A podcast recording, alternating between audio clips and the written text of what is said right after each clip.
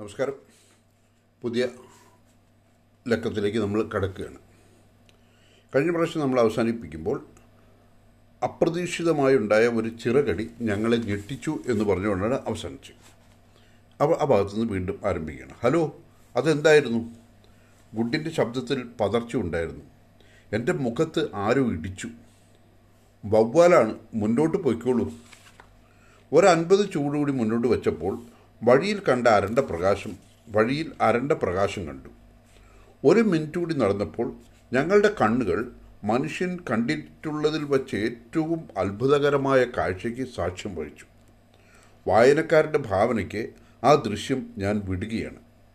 നിങ്ങൾ കയറി കണ്ടിരിക്കാൻ ഇടയുള്ള ഏറ്റവും വലിയ കത്തീഡ്രൽ മനസ്സിൽ കണ്ടോളൂ.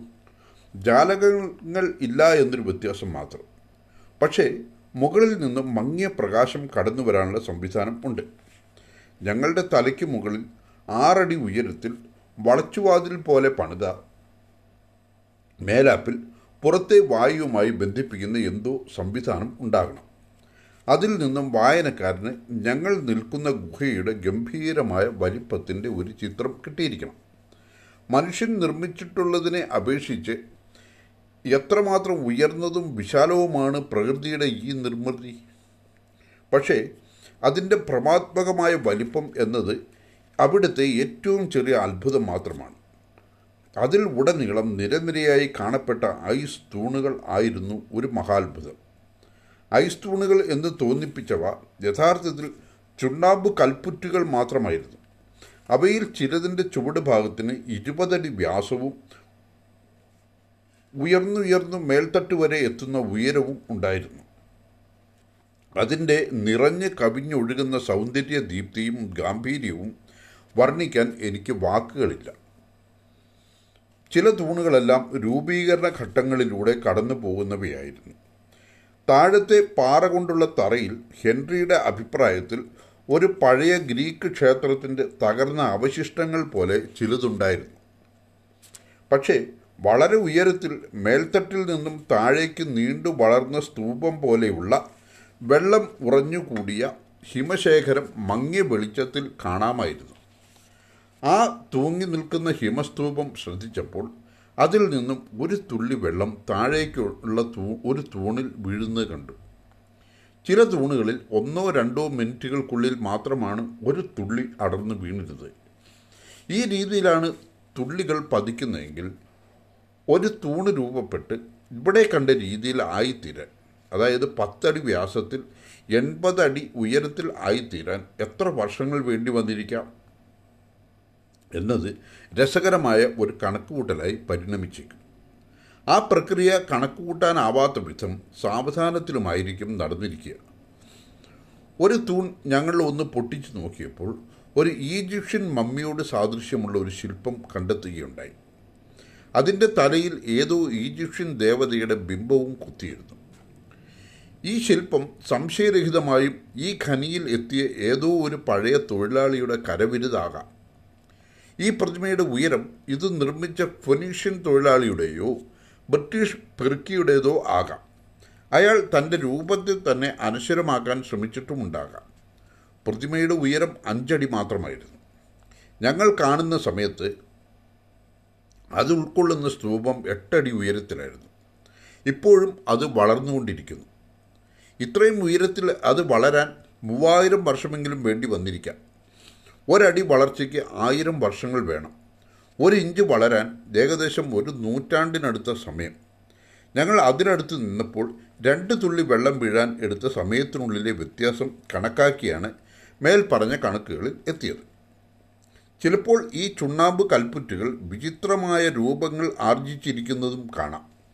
വെള്ളത്തുള്ളികൾ ചാടുന്നത് കൃത്യമായും ഒരിടത്ത് തന്നെ ആകാതിരുന്നതാവാം കാരണം. അങ്ങനെയുള്ള ഒരു വലിയ പിണ്ടം ഞങ്ങൾ കാണുകയുണ്ടായി. അതിന് ചുരുങ്ങിയത് ഒരു നൂറ് ടൺ എങ്കിലും ഭാരമുണ്ടാവും. പള്ളിയിലെ പ്രസംഗപീഠത്തിന്റെ ആകൃതിയാണ് അതിനുണ്ടായിരുന്നത്. പുറത്തേക്ക് പരന്നു കിടന്ന ഭാഗങ്ങൾ ചില പ്രസംഗപീഠത്തിന് ചുറ്റും ഒരു റേന്ത തുന്നിച്ചേർത്ത പ്രതീതി സൃഷ്ടിച്ചു. മറ്റു ചിലവയെല്ലാം വിചിത്ര ജീവികളുടെ രൂപം ആർജിച്ചവയായിരുന്നു. പരന്ന പ്രതലങ്ങളിൽ വീണവ അവയുടെ വീഴ്ചയിലെ വ്യതിയാനങ്ങൾ കൊണ്ട് വിചിത്രമായ രൂപങ്ങൾ സ്വയം ഭരിച്ചു. ഈ വലിയ ഹാളിന്റെ പ്രധാനപ്പെട്ട പാർശ്വഭാഗത്ത് പല പല ചെറിയ ഗുഹകൾ ഉണ്ടായിരുന്നു.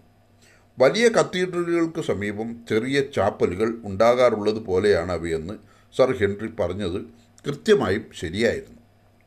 ചിലത് വലുതും മറ്റു ചിലത് ചെറുതും. പ്രകൃതി മാറ്റം ചിലത് വലുതും മറ്റു ചിലത് ചെറുതും എന്നാണ്. പ്രകൃതി മാറ്റമില്ലാത്ത നിയമങ്ങളാൽ അതിന്റെ കരവിരുത് എങ്ങനെ പ്രകടിപ്പിക്കുന്നു എന്നതിന്റെ ഉദാഹരണങ്ങൾ പോലെയായിരുന്നു അവ. ഒരു ചെറിയ ഇടുക്കു സ്ഥലം. അതിന്റെ വലിപ്പം കേവല കേവലം ഒരു പാവക്കൂടിന്റേതു മാത്രം. പക്ഷേ ആ ചെറിയ സ്ഥലം ആ വലിയ ഹാളിന്റെ യഥാർത്ഥ മാതൃക തന്നെയായിരുന്നു. അവിടെയും ചെറിയ ഐസ് നൂലുകൾ ഞാന്നു കിടന്നിരുന്നു. അവിടെയും ചുണ്ണാമ്പ് കൽപ്പുറ്റുകൾ വലിയ ഹാളിലെന്ന പോലെ രൂപം കൊണ്ടിരുന്നു. മനോഹരമായ ഈ സ്ഥലം വിശദമായ പഠനത്തി പഠനത്തിനും വിധേയമാക്കാൻ ഞങ്ങൾക്ക് ആഗ്രഹമുണ്ടായിരുന്നെങ്കിലും അതിനൊന്നും സമയമുണ്ടായിരുന്നില്ല. നിർഭാഗ്യവശാൽ ഗാഗൂളിന് ചുണ്ണാമ്പ് കൽപ്പുറ്റുകളിലൊന്നും ഒരു താല്പര്യമുണ്ടായിരുന്നില്ല എങ്ങനെയെങ്കിലും താൻ ഏറ്റെടുത്ത ദൗത്യം എത്രയും വേഗം പൂർത്തിയാക്കണം എന്ന ആഗ്രഹമേ അവർക്കുണ്ടായിരുന്നുള്ളൂ. ഇത് എന്നെ ദുഃഖിപ്പിച്ചു. ആ വലിയ ഹാളിലേക്ക് എങ്ങനെയാണ് പ്രകാശം കടന്നു വരുന്നതെന്ന് കണ്ടെത്തണം എന്ന ആഗ്രഹം എനിക്കുണ്ടായിരുന്നു. അത് മനുഷ്യനിർമ്മിതമാണോ അതോ കേവലം പ്രകൃതിയുടെ കരവിരുതോ? ഈ വലിയ ഹാൾ പൗരാണിക കാലത്ത് എന്തെങ്കിലും ആവശ്യങ്ങൾക്ക് ഉപയോഗിക്കപ്പെട്ടിട്ടുണ്ടോ? അതിനുള്ള സാധ്യതയാണ് കൂടുതൽ കാണുന്നത്. തിരികെ പോകുമ്പോൾ അത് വിശദമായി പരിശോധിക്കാം എന്ന് പ്രതീക്ഷിച്ചുകൊണ്ട് ഞങ്ങൾ സ്വയം സമാശ്വസിച്ചു. ഞങ്ങളുടെ വഴികാട്ടിയായ ആ ബീബൽസ സത്വത്തിന് പിന്നാലെ ഞങ്ങൾ നടന്നു. വിസ്തൃതവും വിശാലവുമായ ഒരു വലിയ ഗുഹയുടെ മുകൾ ഭാഗത്തേക്ക് അവർ ഞങ്ങളെ നയിച്ചു. അവിടെ മറ്റൊരു വാതിൽ ഉണ്ടായിരുന്നു. ആദ്യം കണ്ടതുപോലെ തന്നെ അർദ്ധചന്ദ്രാകൃതിയുള്ള കമാനമില്ല. മുകളിൽ സമചതുരമാണ്. പഴയ ഈജിപ്ഷ്യൻ ക്ഷേത്രങ്ങളിലെ ചില കവാടങ്ങളെ അത് അനുസ്മരിപ്പിച്ചു. നിങ്ങൾ മരണത്തിന്റെ സ്ഥലത്തേക്ക് പ്രവേശിക്കാൻ തയ്യാറാണോ? ഗാഗുൾ ചോദിച്ചു. ഞങ്ങളെ ഒന്നും ഭയപ്പെടുത്തണമെന്ന മനഃപൂർവമായ ഉദ്ദേശം അവർക്കുണ്ടായിരുന്നുവെന്നത് വ്യക്തമായിരുന്നു. ഞങ്ങളെ മുന്നോട്ട് നയിച്ചോളൂ. തനിക്ക് ഭയപ്പാടൊന്നുമില്ലെന്ന് ബോധ്യപ്പെടുത്താനുള്ള ശ്രമത്തിന്റെ ഭാഗമെന്ന വണ്ണം ഗുഡ് ഗാഗുളിനോട് പറഞ്ഞു. ഞങ്ങളുടെ സ്ഥിതിയും അതുതന്നെയായിരുന്നു പൗലാറ്റ് മാത്രം വ്യത്യസ്തയായിരുന്നു. പേടി കൊണ്ട് അവൾ ഗുഡിന്റെ കയ്യിൽ മുറുകെ പിടിച്ചിരുന്നു. പേടിപ്പിക്കുന്ന ഒരു അന്തരീക്ഷത്തിലേക്കാണ് നമ്മൾ കടക്കുന്നതെന്ന് തോന്നുന്നു. ഇരുട്ട് നിറഞ്ഞ ഇടനാഴിയിലേക്ക് ഉറ്റുനോക്കിക്കൊണ്ട് സർ ഹെൻറി പറഞ്ഞു വരൂ വരൂ ക്വാർട്ടർമേൻ പ്രായമായ പ്രായമേറിയവരാണ് നയിക്കേണ്ടത്. ആ വൃദ്ധ സ്ത്രീ നമുക്ക് വേണ്ടി കാത്തു നിൽക്കാൻ ഇടവരേണ്ട. അദ്ദേഹം വിനയപൂർവം എനിക്ക് മുന്നിലേക്ക് കയറാൻ വഴിമാറി. അല്ലാതെ അങ്ങനെ പേടിച്ചിട്ടൊന്നും അല്ല കേട്ടോ. അതെന്റെ ഭാഷയാണേ. ഈ പുതിയ ദൗത്യത്തിന് എന്തായാലും ഉള്ളിന്റെ ഉള്ളിൽ അദ്ദേഹത്തിന് നന്ദി പറയാൻ എനിക്ക് കഴിയുമായിരുന്നില്ല. വഴിയിൽ ഗാഗൂളിന്റെ ഊന്നുവടി കുത്തുന്നതിന്റെ ടക് ടക് ശബ്ദം കേൾക്കാമായിരുന്നു. ഭീകരമാം വിധത്തിൽ തള്ളക്കോഴി കൊത്തി വിളിക്കും പോലെ ശബ്ദമുണ്ടാക്കിക്കൊണ്ടാണ് അവർ മുന്നിൽ നടന്നിരുന്നത്. തിരിച്ചറിയാൻ കഴിയാത്ത ഏതോ തിന്മയുടെ സാന്നിധ്യം അറിഞ്ഞ ഒരുവനെ പോലെ ഞാൻ പിന്നോക്കം നിന്നു. മുന്നോട്ട് വരൂ പ്രായം ചെന്ന് ചങ്ങാതി ഗുഡ് പറഞ്ഞു. അല്ലെങ്കിൽ നമുക്ക് നമ്മുടെ വഴികാട്ടിയെ നഷ്ടമാവും. ഇങ്ങനെ കേണപേക്ഷിച്ചപ്പോൾ ഞാൻ ആ ഇരുട്ട് ഇരുട്ടുമുറിയിലൂടെ മുന്നോട്ട് നീങ്ങി. ഒരു ഇരുപത് ചുവട് നടന്നു കാണും. ഇരുട്ടും നിശബ്ദതയും തളം കെട്ടിയ ഒരു വലിയ മുറിയിൽ ഞങ്ങളെത്തി. ഉദ്ദേശം നാൽപ്പതടി ഉയരവും മുപ്പതടി വീതിയുമുള്ള ഒരു വലിയ ഹാളായിരുന്നു അത്. പർവതത്തിൽ നിന്നും മനുഷ്യൻ മുറിച്ചെടുത്തതായിരുന്നു അത് എന്ന് വ്യക്തമായിരുന്നു. ഈ മുറി കണ്ട വലിയ ഹാൾ പോലെ ഈ മുറി മുമ്പ് കണ്ട വലിയ ഹാൾ പോലെ പ്രകാശം കടക്കുന്ന ഒരു സ്ഥലമല്ല. എനിക്ക് ആദ്യം കാണാൻ കഴിഞ്ഞ ഹാളിൽ ഒരറ്റത്തു നിന്നും മറ്റേ അറ്റം വരെ നീണ്ടു കിടക്കുന്ന ഒരു വലിയ കരിങ്കൽ മേശയാണ്. ഒരു ഭീമാകാരമായ വെളുത്ത രൂപം അതിന്റെ തലയ്ക്കിലും സാധാരണ പോലുള്ള വെളുത്ത രൂപങ്ങൾ മേശയ്ക്ക് ചുറ്റും എന്ന രീതിയിൽ ക്രമീകൃതമായിരുന്നു. അടുത്ത് ഞാൻ കണ്ടത് തവിട്ട് നിറത്തിലുള്ള ഒരു വസ്തു മേശയുടെ നടുഭാഗത്തിരിക്കുന്നതാണ്. അടുത്ത നിമിഷം അവിടുത്തെ അരണ്ട വെളിച്ചവുമായി എന്റെ കണ്ണുകൾ പൊരുത്തപ്പെട്ടു. അപ്പോഴാണ് ഇതൊക്കെ എന്താണെന്ന് മനസ്സിലായത്. മനസ്സിലാക്കി കഴിഞ്ഞപ്പോൾ എന്റെ കാലുകൾ കഴിയുന്നത്ര വേഗത്തിൽ പിന്നോക്കം മാറുകയാണ് ഞാൻ ചെയ്തത്. വളരെ വേഗം അസ്വസ്ഥനാകും വിധം ഞരമ്പ് രോഗമൊന്നും എനിക്കില്ല. അന്ധവിശ്വാസങ്ങളിൽപ്പെട്ട് വിഷമിക്കുന്ന സ്വഭാവവുമില്ല. പക്ഷേ അവിടെ കണ്ട കാഴ്ച എന്നെ ആകപ്പാട് തകിടം മറിച്ചുവെന്ന് സമ്മതിക്കുവാൻ എനിക്ക് മടിയൊന്നുമില്ല.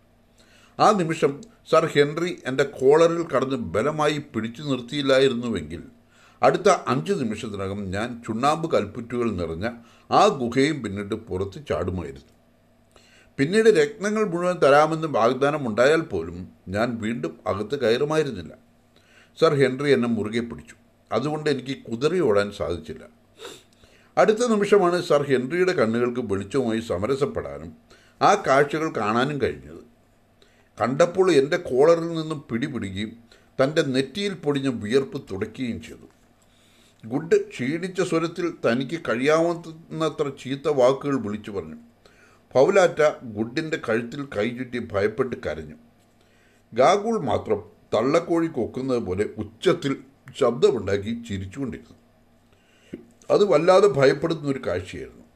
ഈ നീണ്ട കൽമേശയുടെ അങ്ങേയറ്റം ഒരു വലിയ മനുഷ്യാസ്തികൂടത്തിന്റെ രൂപത്തിൽ തന്റെ കയ്യിൽ എറിയാൻ ലക്ഷ്യമാക്കിയ ഒരു വലിയ കുന്തവുമായി സാക്ഷാൽ മരണം തന്നെ നിന്നു. അവിടെ കണ്ട അസ്ഥികൂടത്തിന് പതിനഞ്ചടിയോ അതിൽ കൂടുതലോ ഉയരമുണ്ടായിരുന്നു. കുന്തം തന്റെ തലയ്ക്ക് മുകളിൽ ആ രൂപം ഉയർത്തിപ്പിടിച്ചിരിക്കുകയായിരുന്നു. മറ്റൊരു കൈ കല്ലുമേശയിൽ വിശ്രമിച്ചു. തന്റെ കസേരയിൽ നിന്നും എഴുന്നേൽക്കുന്ന നിലയിലായിരുന്നു അതിന്റെ നിൽപ്പ്. മുന്നോട്ടൽപ്പം കുനിഞ്ഞ് നിൽപ്പ്. തലയോട്ടി ഞങ്ങളുടെ നേരെ നോക്കുന്നു എന്ന പ്രതീതി ഉണ്ടാക്കി. താടിയല്ലുകൾ അല്പം വിടർന്നു നിന്നിരുന്നത് അത് സംസാരിക്കുവാൻ തുടങ്ങിയാണ് എന്ന തോന്നലുണ്ടാക്കി. എന്റെ ദൈവമേ ഞാൻ ദുർബലമായ ശബ്ദത്തിൽ പറഞ്ഞു അതെന്തായിരിക്കും എന്റെ തമ്പുരാനെ? നേശയ്ക്ക് ചുറ്റും ഇരിക്കുന്ന വെളുത്ത വസ്തുക്കളെ നോക്കി ഗുഡ് ചോദിച്ചു ആ കാണുന്ന സാധനങ്ങൾ എന്താണ്? മേശയുടെ നടുക്കിരിക്കുന്ന തവിട്ട് നിറത്തുള്ള സാധനത്തെ നോക്കി സർ ഹെൻറി ചോദിച്ചു ഈ ഭൂമിയിലുള്ള എന്തെങ്കിലും സാധനമാണോ അത്. ഗാഗുൾ ചിരിച്ചു. മരിച്ചവരുടെ ഈ ഹാളിൽ കയറുന്നവർക്ക് ദുരന്തമുണ്ടാകുന്നു. യുദ്ധത്തിൽ വീരനായ ഉൻകുബു വരൂ വരൂ താങ്കൾ വിധിച്ച വധിച്ച ആ മനുഷ്യനെ കണ്ടോളൂ. ഇത്രയും പറഞ്ഞുകൊണ്ട് ഗാഗുൾ തന്റെ അസ്ഥിമാത്രമായ വിരലുകളാൽ സർ ഹെൻറിയുടെ കോട്ടിൽ പിടിച്ചു വലിച്ച് മേശയുടെ നടുഭാഗത്തേക്ക് കൊണ്ടുപോയി. ഞങ്ങൾ പിന്തുടർന്നു. അവിടെ അവർ നിന്നു. അവിടെ ഇരിക്കുന്ന തവിട്ട് നിറമുള്ള വസ്തുവിലേക്ക് കൈ ചൂണ്ടി. അതിലേക്ക് നോക്കിയ സർ ഹെൻറി ആശ്ചര്യദ്യോതകമായ ഒരു ശബ്ദഘോഷത്തോടെ പിന്നോക്കം മാറി. അത്ഭുതത്തിന് അവകാശമില്ലായിരുന്നു. സർ ഹെൻറി തന്റെ യുദ്ധക്കോടാലി കൊണ്ട് വെട്ടിമാറ്റിയ ജ്വാലയുടെ ശിരസ് തികച്ചും നഗ്നനായി അവിടെ വച്ചിരുന്നു. മൃതദേഹത്തിന്റെ കാൽമുട്ടുകളിൽ വച്ച നിലയിലായിരുന്നു ഛേദിക്കപ്പെട്ട ശിരസ്. അതിന്റെ ഭയാനകമായ എല്ലാ വൃത്തികേടുകളുടെയും അത് അവിടെ വിശ്രമിച്ചു. ഉടലിൽ വെട്ടിമാറ്റപ്പെട്ട കഴുത്തിൽ ഒരിഞ്ച് ഉയരത്തിൽ നട്ടൽ ഉയർന്നു നിന്നിരുന്നു. ഹാമിൽട്ടൺ ടിഗ്ഗിയുടെ ഹാമിൽട്ടൺ ടിഗ്ഗി എന്ന് പറഞ്ഞാൽ ഹാമിൽട്ടൺ ടിഗ്ഗിയുടെ എവിടെയുള്ളത്? കറുത്ത ഇരട്ടകളെ പോലെ മുഴുവൻ ലോകത്തിനും കാണാൻ വേണ്ടി മൃതദേഹത്തിന്റെ ശരീരം മുഴുവൻ ഒരു പാട പോലെ ഒന്ന് കാണാമായിരുന്നു. എന്റെ പരിചാരകന്മാരെ നിങ്ങൾ വളരെ വേഗം അതെ വളരെ വേഗം വന്നെത്തുക. എന്നിട്ട് മുറിച്ചു മാറ്റപ്പെട്ട ഭീഷണമായ നോട്ടമുള്ള സ്വന്തം ചിരസ് മടിയിൽ വച്ചുള്ള അവന്റെ ഇരിപ്പ് കണ്ട് രസിക്കുക. ഇതാണ് ഹാമിൽട്ടൺ ടിറ്റി ടിഗ്ഗിയുടെ വിശദീകരണമായിട്ട് തന്നിരിക്കുന്നത് കേട്ടോ? അപ്പോൾ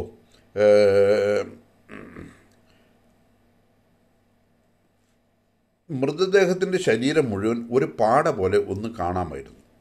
അത് കൂടുതൽ ഭയാനകമായ കാഴ്ചയായിരുന്നു. അത് എങ്ങനെ അവിടെ വന്നു എന്ന കാര്യത്തിൽ ഞങ്ങൾക്ക് നിശ്ചയമുണ്ടായിരുന്നില്ല. അപ്പോഴാണ് മുകളിൽ നിന്ന് തുള്ളി തുള്ളിയായി വെള്ളം ചാടുന്നത് കണ്ടത്. അത് കൃത്യമായി വീണുകൊണ്ടിരുന്നു. Drip drip drip. അത് മൃതദേഹത്തിന്റെ കഴുത്തിലാണ് വീണിരുന്നത്. അവിടെ നിന്ന് മേശയിലേക്ക് ഒഴുകി. മേശയിലെ ഒരു ദ്വാരത്തിലൂടെ താഴെ നിലത്തേക്ക് വീണു. അപ്പോഴാണ് എനിക്ക് കാര്യങ്ങളുടെ ഏതാണ്ട് കാര്യങ്ങളുടെ നിജസ്ഥിതി ബോധ്യമായത്. ആ മേശയ്ക്ക് ചുറ്റും ഇട്ടിരിക്കുന്ന കരിങ്കൽ ബെഞ്ചിലിരിക്കുന്ന വെള്ളരൂപങ്ങളുടെ ഉണ്മ മനസ്സിലാക്കാനും അതുവഴി ഞങ്ങൾക്ക് കഴിഞ്ഞു.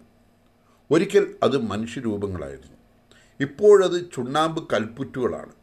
ഈ രീതിയിലാണ് കുക്വാന രാജ്യത്തെ ജനങ്ങൾ ചരിത്രാതീത കാലം മുതൽ തങ്ങളുടെ മരിച്ച രാജാക്കന്മാരെ അഴുകിപ്പോകാതെ സൂക്ഷിച്ചിരുന്നു മൃതശരീരങ്ങളെ അവർ ശിലകളാക്കി മാറ്റി.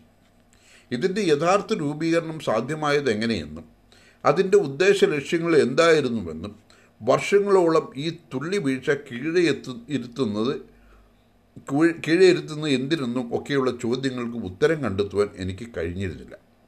പക്ഷേ അവിടെ ഐസ്രാൽ പൊതിയപ്പെട്ട പൊതിയപ്പെട്ട നിലയിൽ ചുണ്ണാമ്പ് മിശ്രിതം നിറഞ്ഞ ഉറവയാൽ സംരക്ഷിക്കപ്പെട്ട് നൂറ്റാണ്ടുകളായി അവർ വിശ്രമിക്കുകയാണ്.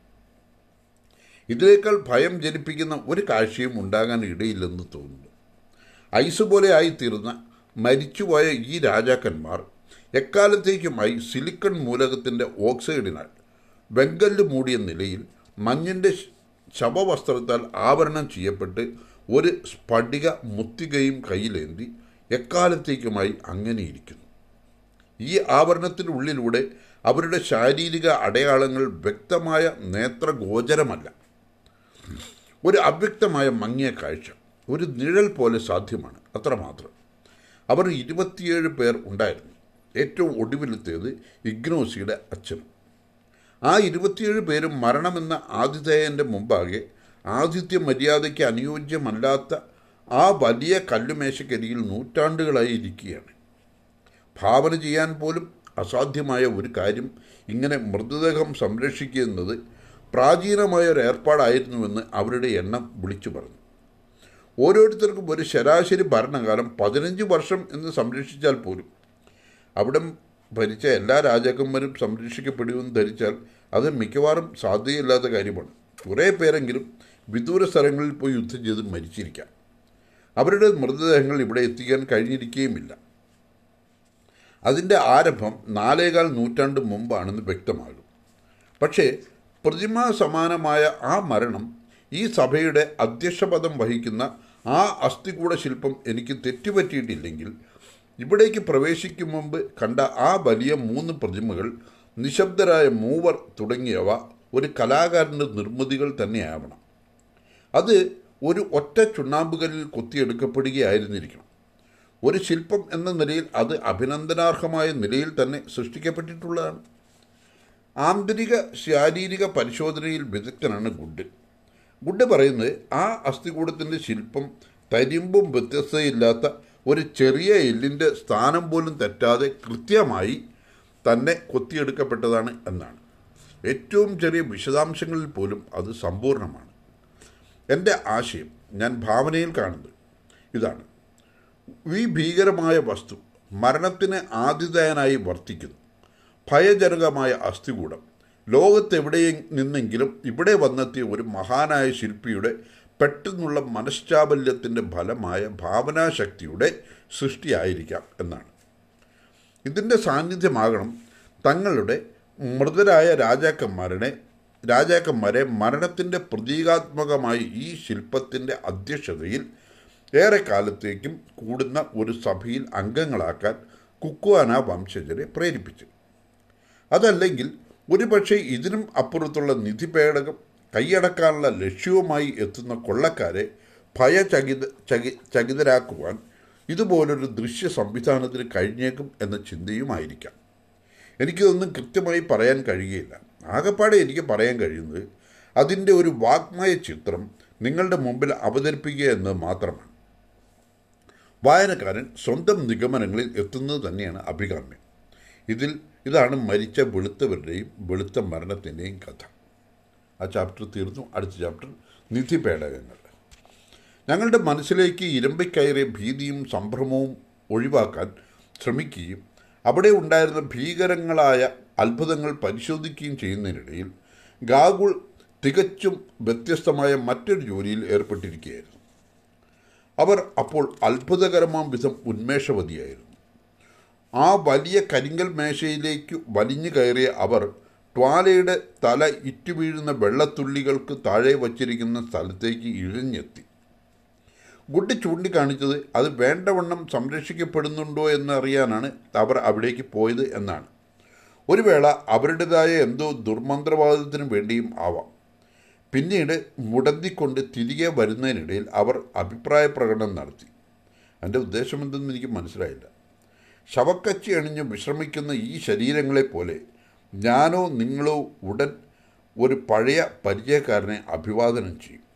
ഇത്രയും പറഞ്ഞതിന് ശേഷം അവൾ അവർ ആ ശുഭ്ര മൃത്യുവിന്റെ അരികെ നിലത്ത് ചമ്പ്രം പടിഞ്ഞു നിന്ന് മരിച്ചവർക്ക് വേണ്ടിയുള്ള പ്രാർത്ഥനകളിൽ മുഴുകി. ആ വൃത്തികെട്ട ജീവി മന്ത്രോച്ചാരണം നടത്തുന്നത് തീർച്ചയായും ദുർമന്ത്രങ്ങളായിരിക്കും അത്. ബീഭത്സമായൊരു കാഴ്ചയായിരുന്നു. ഞങ്ങളുടെ കാഴ്ചകൾ വേഗത്തിൽ പൂർത്തിയാക്കാൻ അത് ഞങ്ങളെ പ്രേരിപ്പിച്ചു. ഒന്ന് മന്ത്രിക്കുന്നതിനുപരി ആരിൽ നിന്നും ഒരു ശബ്ദം പോലും ഉയരാൻ ഇടയില്ലാത്തൊരു സ്ഥലമായിരുന്നു അവിടം. അതുകൊണ്ട് ശബ്ദം വളരെ താഴ്ത്തി ഞാൻ പറഞ്ഞു ഗാഗുൾ ഞങ്ങളെ നിധി സൂക്ഷിച്ചിരിക്കുന്ന അറയിലേക്ക് കൊണ്ടുപോകൂ. എന്നെ ഉറ്റുനോക്കേണ്ട അവർ മറുപടി പറഞ്ഞു ബഹുമാന്യരെ നിങ്ങൾ ഭയപ്പെടുകയില്ലെങ്കിൽ മാത്രം. ഇല്ല നിങ്ങൾ അങ്ങോട്ട് നടക്കൂ. ബഹുമാന്യരെ നല്ല തീരുമാനം. മരണത്തിന്റെ പ്രതീകമായ ആ വലിയ അസ്ഥികൂടത്തിന് പിന്നിലേക്ക് അവർ മുടന്തി നടന്നു. ഇതാ ഇവിടെയാണ് നിലവറ നിധിപേടങ്ങളുടെ നിലവറ ബഹുമാന്യരെ. നിങ്ങൾ വിളക്ക് വിളക്ക് തെളിക്കുകയും പ്രവേശിക്കുകയും ചെയ്താലും അവർ വിളക്ക് പാത്രത്തിലെ എണ്ണ താഴെ വയ്ക്കുകയും ഒരു വശത്തേക്ക് പെട്ടെന്ന് തിരിയുകയും ചെയ്തു. ഞാൻ തീപ്പെട്ടിയിൽ ശേഷിച്ചതിൽ നിന്നും ഒരു കൊള്ളിയെടുത്ത് തിരിതെളിച്ചു. എന്നിട്ട് നിലവറയിലേക്കുള്ള വാതിൽ എവിടെയെന്ന് നോക്കി. പക്ഷേ ഞങ്ങളുടെ മുമ്പിൽ കടുപ്പമുള്ള പാറ മാത്രമേ ഉണ്ടായിരുന്നുള്ളൂ. വാതിൽ എവിടെയും ഉണ്ടായിരുന്നില്ല. ഗാഗുൾ പല്ലിഞ്ഞിരിച്ചു മാൻഡിനെ വഴി ദാ അവിടെയാണ്. ഞങ്ങളെ പരിഹസിക്കാൻ ശ്രമിക്കണ്ട ഞാൻ നീരസത്തോടെ പറഞ്ഞു. ഞാൻ പരിഹസിക്കൂ പ്രഭു. അതാ അവിടെ നോക്കൂ. അവൾ പാറയുടെ നേരെ വിരൽ ചൂണ്ടി. അവൾ അങ്ങനെ ചെയ്തപ്പോൾ ഞങ്ങൾ വിളക്കുയർത്തി നോക്കി. അതാ ഒരു വലിയ കല്ല് തറയിൽ നിന്ന് മെല്ലെ ഉയർന്ന് മുകളിലേക്ക് പതിയെ പോകുന്നത് കാണാനായി. ഉയരുന്ന കല്ലിന് ഉയർന്നു പോകാൻ കഴിയും വിധം അവിടെ ഒരു ശൂന്യസ്ഥലം ഉണ്ടായിരുന്നുവെന്ന് വ്യക്തം. ഉയർന്നു പോകുന്ന കല്ലിന് ഒരു വാതിലിന്റെ വലിപ്പം ഉണ്ടായിരുന്നു. ഏകദേശം പത്തടി ഉയരവും അഞ്ചടിയിൽ കുറയാത്ത വീതിയും കനവും. ഇരുപത്തഞ്ചിനും മുപ്പതിനും ഇടയ്ക്ക് ടൺ ഭാരവും അതിനുണ്ടാകാം. അത് ആധുനിക കാലത്തെ നിർമ്മാണ രീതികളുടെ തത്വത്തെ അനുസ്മരിപ്പിക്കുന്ന ഒരു നിർമ്മിതിയാണെന്ന് തോന്നി. അതെങ്ങനെ പ്രവർത്തിക്കുന്നുവെന്ന് കാണുവാൻ ഞങ്ങൾ ശ്രമിച്ചില്ല. അതിന്റെ പ്രവർത്തനം ഞങ്ങളിൽ നിന്നും മറച്ചു പിടിക്കുവാൻ ഗാഗുൾ ആഗ്രഹിച്ചിരുന്ന പോലെ ഞങ്ങൾക്ക് തോന്നുകയും ചെയ്തു. എനിക്ക് തോന്നിയ സംശയം ഇതാണ്. അവിടെ വളരെ ലളിതമായൊരു ഉത്തോലകം ഉണ്ടായിരിക്കണം. അത് രഹസ്യമായ ഒരു സ്ഥലത്ത് ചെലുത്തുന്ന ചെറിയ ഒരു സമ്മർദ്ദത്താൽ പ്രവർത്തിക്കാൻ തുടങ്ങും. അതോടൊപ്പം വാതിലിനെതിരെ ഒരു എതിർഭാരവും ബലവും പ്രവർത്തിക്കാൻ തുടങ്ങും. അതോടെ ആ വലിയ പാറക്കല്ല് മെല്ലെ ഉയർന്നു പോകുന്നു. അതിന്റെ പരമാവധി ഉയരത്തിൽ എത്തിക്കഴിഞ്ഞപ്പോൾ താഴെ പാറ ഉയർന്നു വന്ന ഭാഗത്ത് വലിയൊരു കുഴി കാണുവാൻ കഴിയും. ഞങ്ങളുടെ ഉത്കണ്ഠ വളരെ തീവ്രമായി.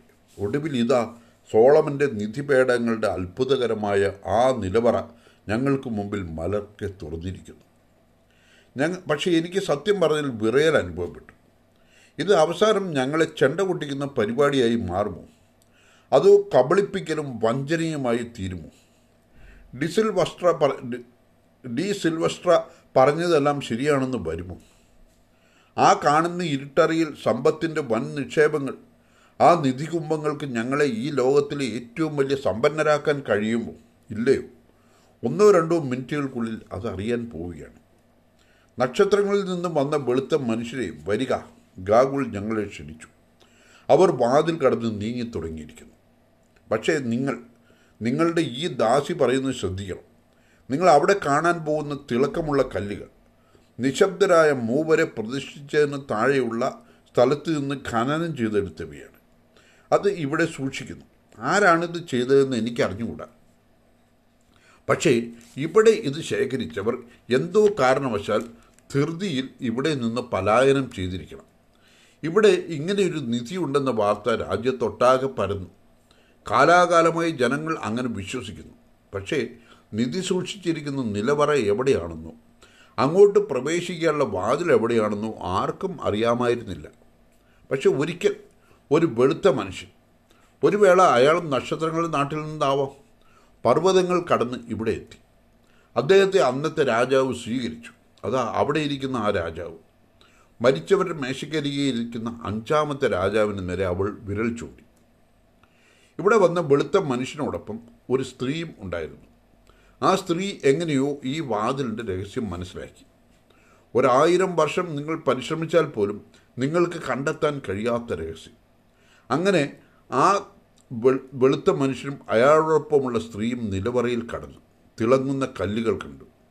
ആ സ്ത്രീ ആഹാരം ശേഖരിക്കാൻ കൊണ്ടുവന്ന ചെറിയ ആട്ടിൻതോലിൽ ആ തിളങ്ങുന്ന കല്ലുകൾ കുറേ വാരി നിറച്ചു. നിലവറയിൽ നിന്ന് പോകും വഴി അയാൾ മറ്റൊരു കല്ല് കുറച്ച് വലിപ്പമുള്ള ഒരു തിളങ്ങുന്ന കല്ല് കൂടി കയ്യിലെടുത്തു. അവർ അല്പനേരത്തേക്ക് മൗനത്തിലാണ്ടു. ശരി കൊള്ളാം. ഉദ്വേഗഭരിതരായി തീർന്ന്. ഞാൻ പെട്ടെന്ന് ചോദിച്ചു. ഞങ്ങളെല്ലാവരും ഒരേപോലെ ആവേശഭരിതരായി തീർന്നു. ആകട്ടെ ഡി സിൽവസ്ട്രയ്ക്ക് എന്താണ് സംഭവിച്ചത്? ആ പേര് കേട്ടത് കിളവി ശുണ്ഠിയെടുത്തു. മരിച്ചുപോയ അയാളുടെ പേര് താങ്കൾ എങ്ങനെയാണ് അറിഞ്ഞത്? കനത്ത ദേഷ്യത്തോടെ അവർ ചോദിച്ചു. പിന്നീട് എന്റെ ഉത്തരത്തിന് കാത്തു നിൽക്കാതെ അവർ തുടർന്നു. എന്താണ് സംഭവിച്ചതെന്ന് ആർക്കും അറിഞ്ഞുകൂടാ. പക്ഷേ യഥാർത്ഥത്തിൽ സംഭവിച്ചത് ആ വെളുത്ത മനുഷ്യൻ വല്ലാതെ ഭയപ്പെട്ടു എന്നതാണ്. തന്റെ കൈവശമുണ്ടായിരുന്ന ആട്ടിൻതോലിൽ പൊതിഞ്ഞ പൊതിഞ്ഞ തിളങ്ങുന്ന കല്ലുകൾ അയാൾ അപ്പാടെ എറിഞ്ഞു കളഞ്ഞു അവിടെ നിന്നും അതിവേഗത്തിൽ രക്ഷപ്പെടുകയായിരുന്നു. അയാളുടെ കയ്യിൽ ഒരു കല്ല് ശേഷിച്ചിരുന്നു. അത് രാജാവ് എടുത്തു. ആ കല്ലാണ് മാക്കു മസാൻ. താങ്കൾ ശേഷിച്ച് ആ- കല്ലാണ് മാക്കു മസാൻ താങ്കൾ ട്വാലയുടെ നെറ്റിയിൽ നിന്നും അടർത്തിയെടുത്ത് ഇഗ്നോസിക്ക് നൽകിയത്. താഴേക്ക് ഇരുണ്ട പാതയിലേക്ക് ശ്രദ്ധാപൂർവം കണ്ണടച്ചു കണ്ണോടിച്ചുകൊണ്ട് ഞാൻ ചോദിച്ചു അതിനുശേഷം ആരും ഇവിടെ വന്നിട്ടില്ലേ? ബഹുമാന്റെ ആരും വന്നിട്ടില്ല. ആകപ്പാട് ശ്രദ്ധിച്ച് ഇവിടുത്തെ വാതിലിന്റെ രഹസ്യം രഹസ്യമായി തന്നെ സൂക്ഷിച്ചു. ഓരോ രാജാവും അത് തുറന്നു പക്ഷേ നിലവറയിൽ പ്രവേശിച്ചില്ല. നിധി സൂക്ഷിച്ചിരിക്കുന്ന മുറിയിൽ പ്രവേശിക്കുന്ന ആരും ഒരു പൗർണമി പൂർത്തിയാകും മുമ്പ് മരിക്കുമെന്ന ഒരു വിശ്വാസവും ഇവിടെ നിലവിലുണ്ട്. അന്ന് ഇവിടെ കയറിയ ആ വെളുത്ത മനുഷ്യനും പിന്നീട് പർവതങ്ങളിലെ ഒരു ഗുഹയിൽ വെച്ച് മരിച്ചു. നിങ്ങൾ അയാളെ കണ്ടു കാണുമല്ലോ മാക്കു മസാൻ. ഞാൻ പറയുന്നത് സത്യമാണ്. അവർ ഇത് പറഞ്ഞപ്പോൾ ഞങ്ങളുടെ കണ്ണുകൾ തമ്മിലിടഞ്ഞു എനിക്കെന്തോ ഒരു വല്ലായിക തോന്നി. ശരീരം വല്ലാതെ തണുത്തു പോയൊരവസ്ഥ ഈ വൃദ്ധരാക്ഷസി ഇതെല്ലാം എങ്ങനെ അറിഞ്ഞു? അകത്ത് കടന്നോളൂ ബഹുമാനരെ. ആട്ടിൻതോലും അതിൽ പൊതിഞ്ഞ രത്നങ്ങളും നില നിലത്ത് കിടക്കുന്നത് നിങ്ങൾ ഉടൻ കാണും. ഞാൻ സത്യമാണ് പറഞ്ഞത് എന്ന് നിങ്ങൾക്ക് അപ്പോൾ ബോധ്യപ്പെടും. ഇവിടെ കയറിയാൽ മരണം സംഭവിക്കുമെന്ന കാര്യം നിങ്ങൾ പിന്നീട് പഠിച്ചുകൊള്ളും. അവർ ഞൊണ്ടി ഞൊണ്ടി അകത്തേക്ക് നീങ്ങി. അവരുടെ കയ്യിലായിരുന്നു വിളക്ക്. ഒരിക്കൽ കൂടി അകത്തേക്ക് പോകണ്ട എന്ന അഭിപ്രായം ഞാൻ പ്രകടിപ്പിച്ചു. ഒരു ചിന്താക്കുഴപ്പമുണ്ടാക്കാൻ ഞാനില്ല ഗുഡ് പറഞ്ഞു. ഞാൻ എന്തായാലും ആ കിഴവി പിശാചിനെ ഭയക്കാൻ പോകുന്നില്ല. അതുകൊണ്ട് അകത്തേക്ക് പോകുവാൻ തന്നെയാണ് എന്റെ തീരുമാനം. പൗലാറ്റയ്ക്ക് നല്ല പേടിയുണ്ടായിരുന്നു. ഭയം കൊണ്ട് അവൾ വിറച്ചു. പക്ഷേ ഗുഡിനോടൊപ്പം നിലവറക്കുള്ളിലേക്ക് പൗലാറ്റയും നീങ്ങി. തുടർന്ന് ഞങ്ങളും അവരെ പിന്തുടർന്നു. വഴിയിൽ അല്പം മുന്നോട്ട് പോയപ്പോൾ ഇടുങ്ങിയ ഒരു ഭാഗത്ത് പാറ വെട്ടി മാറ്റിയുണ്ടാക്കിയ ഒരു സ്ഥലത്ത് ഗാഗുൾ ഞങ്ങൾക്ക് വേണ്ടി കാത്തുനിന്നു കയ്യിലിരുന്ന വിളക്ക് തന്റെ മുൻപിൽ അല്പം ഉയർത്തിപ്പിടിച്ചുകൊണ്ട് അവർ പറഞ്ഞു ബഹുമാന്യരെ ഇത് ശ്രദ്ധിക്കൂ. ഇവിടെ നിധി ശേഖരിച്ച ആ മനുഷ്യർ വളരെ തിടുക്കത്തിൽ ഇവിടെ നിന്ന് പാഞ്ഞുപോയി. വാതിലിന്റെ രഹസ്യം സംരക്ഷിക്കപ്പെടേണ്ടതിന്റെ ആവശ്യം അവരുടെ ചിന്തയിൽ ഉണ്ടായിരുന്നു. പക്ഷേ അതിലൊന്നുമുള്ള സമയമുണ്ടായിരുന്നില്ല. രണ്ടടി രണ്ടടിക്ക് മേൽ ഉയരമുള്ള സമചതുര കല്ലുകളുടെ ഒരു ഭിത്തി വഴിക്ക് കുറുകെ ഉണ്ടായിരുന്ന അവർ ചൂണ്ടിക്കാണിച്ചു. അത് അവിടെ ഭിത്തി കെട്ടിത്തിരിക്കാനുള്ള ഒരു ശ്രമത്തിന്റെ ഭാഗമായിരുന്നിരിക്കാം. വഴിയിൽ ഇത്തരം ഭിത്തികൾ വേറെയും ഉണ്ടായിരുന്നു. ഞങ്ങളിൽ കൗതുകമുണർത്തിയ മറ്റൊരു കാഴ്ച അവിടെ കണ്ട കുമ്മായ ചാന്തിന്റെയും കുലശ്ശേരിയുടെയും സാന്നിധ്യമായിരുന്നു. ഞങ്ങളുടെ പരിശോധനയിൽ ആയുധകാലത്ത് നിർമ്മാണ തൊഴിലാളികൾ ഉപയോഗിക്കുന്ന തരത്തിലുള്ളവ തന്നെയാണ് അതെന്നും മനസ്സിലായി. ഇവിടെ വെച്ച് തനിക്ക് വല്ലാത്ത ക്ഷീണം അനുഭവപ്പെടുന്നുവെന്ന് പൗലാറ്റ പറഞ്ഞു. രാവിലെ മുതൽ ഭയവും മാനസിക പിരിമുറുക്കവും അവരെ ഗ്രസിച്ചിരുന്നു. ഇനി മുന്നോട്ട് പോകാനാവില്ലെന്ന് പൗലാറ്റ പറഞ്ഞപ്പോൾ ഞങ്ങൾ അവിടെ ആ പൂർത്തീകരിക്കാത്ത ഭിത്തിക്കരികെ വിശ്രമിക്കാൻ അനുവദിച്ചു. ഭക്ഷണ സാധനങ്ങളുടെ പൊതിയും സഞ്ചിയും അവിടെ വെച്ചു. പൗലാറ്റ ക്ഷീണം മാറ്റാനായി വിശ്രമിക്കാൻ നിർദ്ദേശിച്ച ശേഷം ഞങ്ങൾ മുന്നോട്ട് പോയി. ഒരു പതിനഞ്ച് ചുവട് കൂടി ഞങ്ങൾ മുന്നോട്ട് നടന്നപ്പോഴേക്കും ഭംഗിയായി ചായം തേച്ച തടി കൊണ്ടുള്ള ഒരു വാതിലിന് മുന്നിൽ ഞങ്ങളെത്തി വാതിൽ തുറന്നു കിടക്കുകയായിരുന്നു. അവിടെ എത്തിയ അവസാന സന്ദർശകർ ആരാണെങ്കിലും അവർക്ക് അത് അടച്ച ശേഷം പോകാനുള്ള സമയം ലഭിച്ചിരിക്കില്ല. അല്ലെങ്കിൽ അത് അടയ്ക്കാൻ അവർ മറന്നു പോയിരിക്കണം അവിടെ കട്ടിളപ്പടിക്ക് താഴെ മുന്നിലായി നിലത്ത് ആട്ടിൻതോൽ കൊണ്ടുണ്ടാക്കിയ ഒരു സഞ്ചിയും അതിൽ നിറയെ രത്നങ്ങളും കിടക്കുന്നത് ഞങ്ങളുടെ ശ്രദ്ധയിൽപ്പെട്ടു. ഗാഗുളിന്റെ വിളക്കിൽ നിന്നുള്ള വെളിച്ചം അതിൽ പതിഞ്ഞു. ഏ വെള്ളക്കാരെ. ഇവിടെ വന്ന വെള്ളക്കാരൻ തന്റെ കൂടെ ഉണ്ടായിരുന്ന സ്ത്രീയുടെ സഞ്ചി അവിടെ ഉപേക്ഷിച്ച് കടന്നു കളഞ്ഞുവെന്ന് പറഞ്ഞില്ലേ? ദാ അത് കണ്ടോളൂ. ഗുഡ് അത് കുനിഞ്ഞെടുക്കാൻ തോന്നി. നോക്കി അതിന് നല്ല ഭാരമുണ്ടായിരുന്നു. കല്ലുകൾക്ക് നല്ല തിളക്കവും കിലുക്കവും. ജൂപ്പിറ്റർ ദേവനെ സാക്ഷി നിർത്തി ഞാൻ പറയാം. അത് നിറയെ രത്നങ്ങൾ തന്നെയാണ്. ഭയപ്പെട്ട ഒരുവനെ പോലെ ഗുഡ് പിറുപിറുത്തു. ഒരു ആട്ടിൻ തോൽ നിറയെ രത്നങ്ങൾ കിട്ടുന്ന അവസ്ഥ ആരെയും അമ്പരപ്പിക്കും എന്ന് തീർച്ച. മുന്നോട്ട് പോകൂ അക്ഷമയുടെ സർ ഹെൻറി പറഞ്ഞു. ഏ വൃദ്ധ വനിതേ ആ നിങ്ങളുടെ വിളക്ക് എന്റെ കയ്യിൽ തരൂ. ഗാഗോളിന്റെ കയ്യിൽ നിന്നും വിളക്ക് വാങ്ങി തലയ്ക്ക് മുകളിൽ ഉയർത്തിപ്പിടിച്ചുകൊണ്ട് സർ ഹെൻറി അകത്തേക്ക് നീങ്ങി. ഞങ്ങൾ അദ്ദേഹത്തിന്റെ പിറകെ പോയി. അപ്പോൾ ഞങ്ങൾ തോൽ ബാഗിന്റെയും അതിലെ നിധി രത്നങ്ങളുടെയും കാര്യം വിസ്മരിച്ചു. ഞങ്ങൾ സോളമന്റെ നിധി പേടകത്തിനരികെ എത്തി. വിളക്കിന്റെ മങ്ങിയ പ്രകാശത്തിൽ ഒരു മുറി കണ്ടു. മുറി അപ്പാടെ ഒരു പാറയിൽ കൊത്തി ഉണ്ടാക്കിയതാണ്. അത് പത്തടി സമചതുരത്തിലധികം വരില്ല. പിന്നീട് ഞങ്ങളുടെ ശ്രദ്ധയിൽ പതിഞ്ഞത് അപ്പുറത്ത് മേൽക്കൂരയോളം പൊക്കത്തിൽ അടുക്കി വച്ചിരുന്ന ആനക്കൊമ്പുകളാണ്. അത് ഇടം വരുമെന്ന് എനിക്കറിഞ്ഞുകൂടാ. അത്രയധികം പുറകിലേക്ക് എത്ര അട്ടിയിട്ടിട്ടുണ്ട് എന്ന കാര്യം കൃത്യമായി അറിയാൻ കഴിഞ്ഞില്ല. എങ്കിലും നാനൂറ് മുതൽ അഞ്ഞൂറ് വരെ നല്ല ഒന്നാന്തരം നിലവാരമുള്ള ആനക്കൊമ്പുകൾ ഒരാളെ ജീവിതകാലം മുഴുവൻ സമ്പന്നനായി നിലനിർത്താൻ കഴിയുന്ന അത്രയും ആനക്കൊമ്പുകൾ. എനിക്ക് തോന്നുന്നത് സോളമൻ രാജാവ് ആനക്കൊമ്പിൽ തന്റെ സിംഹാസനം തീർത്തത് ഇവിടുത്തെ ഈ സംഭരണശാലയിലെ ആ ആനക്കൊമ്പുകൾ ഉപയോഗിച്ചിട്ടായിരിക്കാം. മറ്റൊരു രാജാവും അങ്ങനെ ഒരു സിംഹാസനം നിർമ്മിച്ചതായി കേട്ടിട്ടില്ല. നില നിലവറയുടെ എതിർവശത്ത് മരം കൊണ്ട് നിർമ്മിച്ച ചുവന്ന ചായം പൂശിയ കുറേയധികം പെട്ടികൾ കാണാൻ കഴിഞ്ഞു. അത് രത്നങ്ങളാണ്. വെളിച്ചം ഇവിടെ കൊണ്ടുവരും. ഞാൻ വിളിച്ചു കൂവി. സർ ഹെൻറി വിളക്ക് കൊണ്ടുവന്നു. അത് ഏറ്റവും മുകളിലുള്ള പെട്ടിയോട് ചേർത്ത് പിടിച്ചു. അതിന്റെ മുകളിലുള്ള അടപ്പിന്റെ ഭാഗത്ത് അല്പം നാശം സംഭവിച്ചിരിക്കുന്നു. അത് ആരോ തല്ലി തകർത്ത നിലയിലായിരുന്നു. ഒരുപക്ഷെ സിൽവസ്ട്ര തന്നെ ആയിരിക്കാം അത് ചെയ്ത്. പെട്ടിയിൽ ഉണ്ടായിരുന്ന തുളയിലൂടെ കൈവിരൽ കടത്തി ഞാൻ അത് തുറന്നു. പക്ഷേ അതിൽ രത്നങ്ങളൊന്നും ഉണ്ടായിരുന്നില്ല. പകരം നിറയെ സ്വർണക്കട്ടികളായിരുന്നു. ഞങ്ങൾ ഇതുവരെയും കണ്ടിട്ടില്ലാത്ത ആകൃതിയിലുള്ളവയായിരുന്നു അവ. അതിൽ ഹീബ്രു പുരാണങ്ങളിലെ കഥാപാത്രങ്ങൾ മുദ്രണം ചെയ്യപ്പെട്ടിരുന്നു.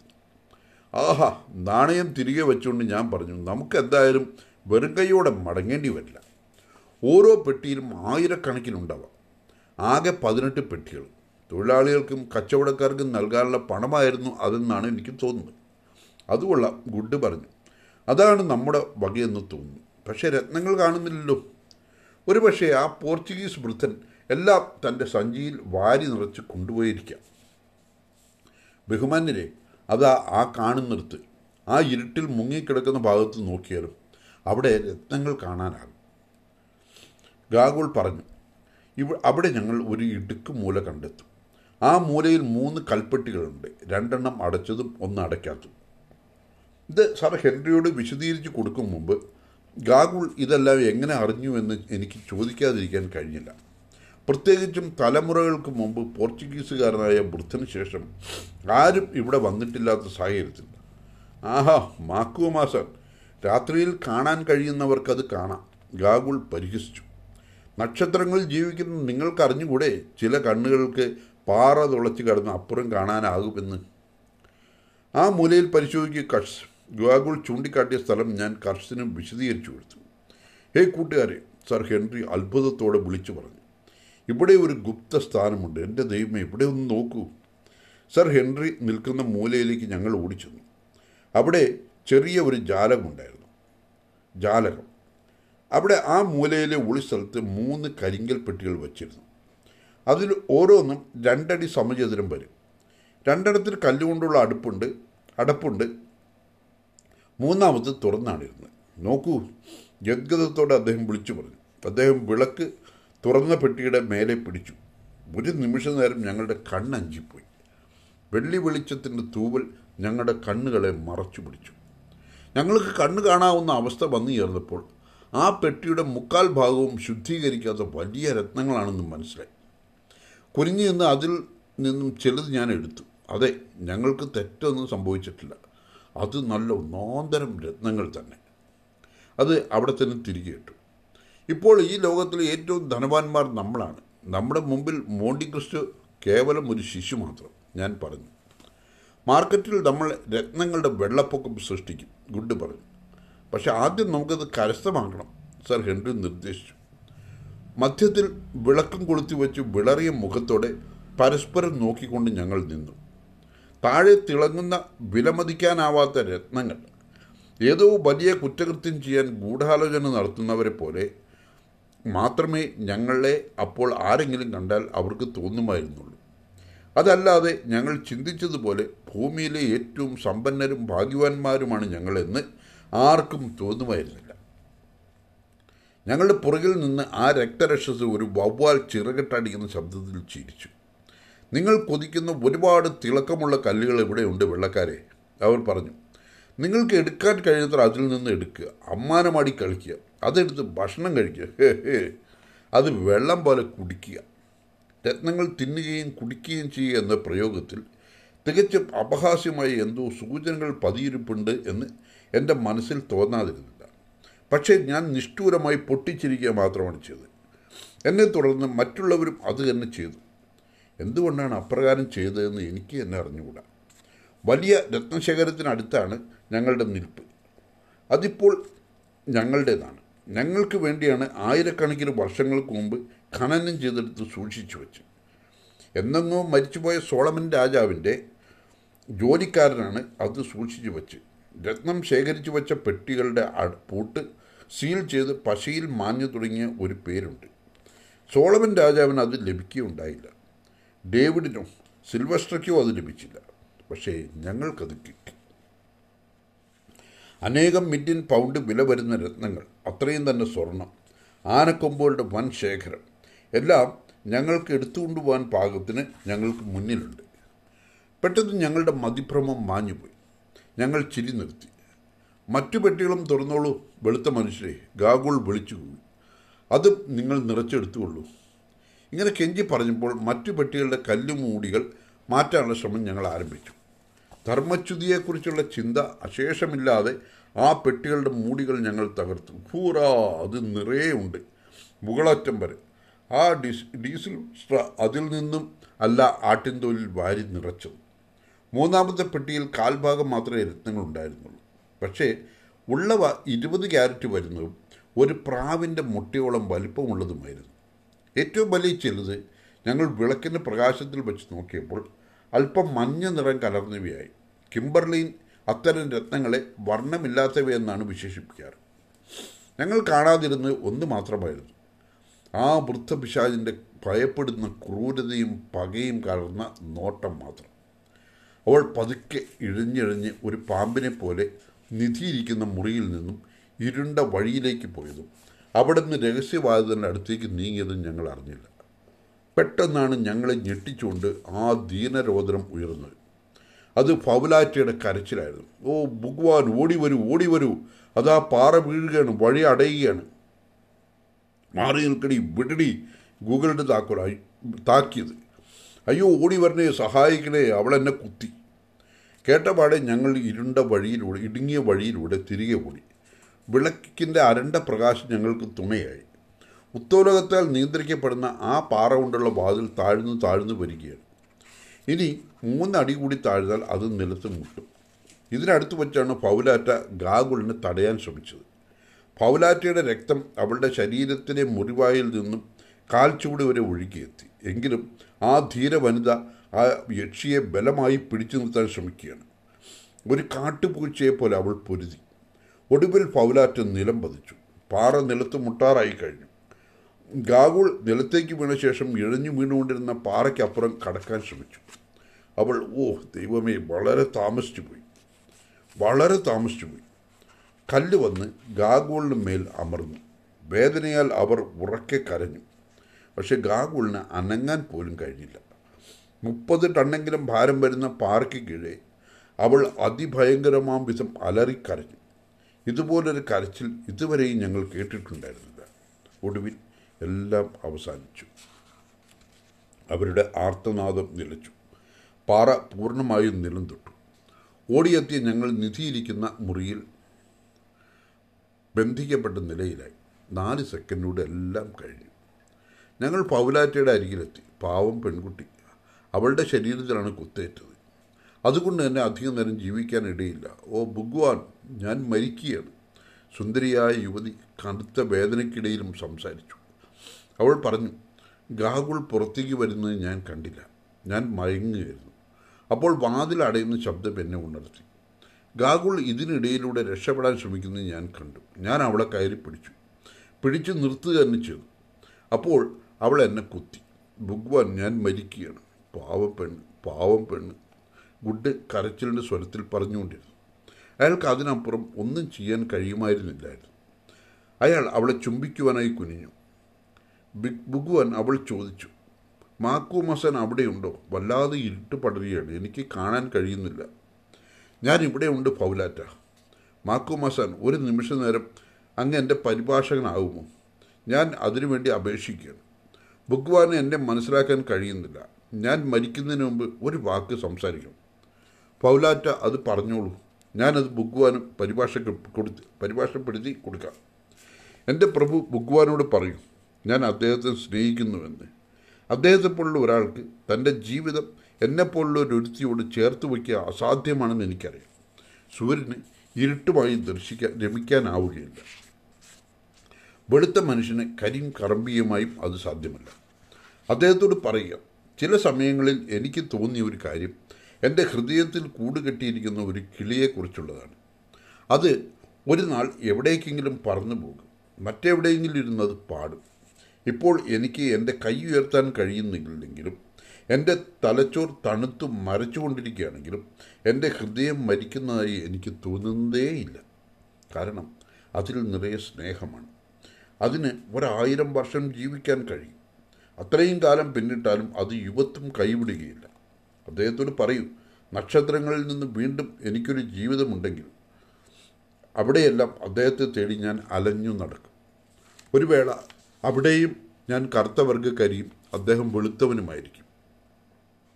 മാക്കും മസാൻ ദയവായി അദ്ദേഹത്തോട് പറയൂ ഇതെല്ലാം. ഇതിൽ കൂടുതൽ ഒന്നുമില്ല. ഒരിക്കൽ കൂടി പറയൂ ഞാൻ അദ്ദേഹത്തെ പ്രണയിക്കുന്നുവെന്ന്. ഓ എന്നെ മുറുകെ പിടിക്കും ബുൾഗാൻ. എനിക്ക് അങ്ങയുടെ കരങ്ങളുടെ ദാർഢ്യം അനുഭവിക്കാനാവുന്നില്ല. ഓ ഓ. അവൾ മരിച്ചു. അവൾ മരിച്ചു. ഗുഡ് ആകെ തകർന്ന നിലയിൽ എഴുന്നേറ്റുകൊണ്ട് മന്ത്രിച്ചു. സത്യസന്ധനായ ആ മനുഷ്യന്റെ മുഖത്തുകൂടി കണ്ണുനീർ ഒഴുകിക്കൊണ്ടിരുന്നു. അതോർത്ത് നിങ്ങൾ വിഷമിക്കേണ്ടതില്ല സുഹൃത്തെ. സർ ഹെൻറി പറഞ്ഞു. നിങ്ങൾ അതുകൊണ്ട് എന്താണ് അർത്ഥമാക്കുന്നത്? നിങ്ങളും ഉടൻ തന്നെ അവളോടൊപ്പം ചേരേണ്ട നിലയിലാണ് നമുക്ക് കാര്യങ്ങൾ. ഹേ മനുഷ്യ താങ്കൾ കാണുന്നില്ലേ? നമ്മൾ ജീവനോടെ കുഴിച്ചിടപ്പെട്ട നിലയിലാണ്. മനസ്സിലായോ? സർ ഹെൻറി അത് പറയും വരെ. ഞങ്ങൾ അകപ്പെട്ടിരിക്കുന്ന അപകടത്തിന്റെ ഭീകരതയെപ്പറ്റി ആരും ചിന്തിച്ചിരുന്നതേയില്ല. പാവം പൗലാറ്റയുടെ മരണത്തിൽ സ്തബ്ധരായി പോയിരുന്നു ഞങ്ങൾ. ആ ഭീമാകാരമായ കല്ല് അടഞ്ഞിരിക്കുന്നു. മിക്കവാറും എന്നേക്കുമായി അത് അടഞ്ഞതാവാം. ആ കഥകിന്റെ നിയന്ത്രണ രഹസ്യങ്ങൾ അറിയാവുന്ന ഒരേ ഒരു വ്യക്തി അതിനടിയിൽപ്പെട്ട് ചതഞ്ഞരഞ്ഞുപോയി.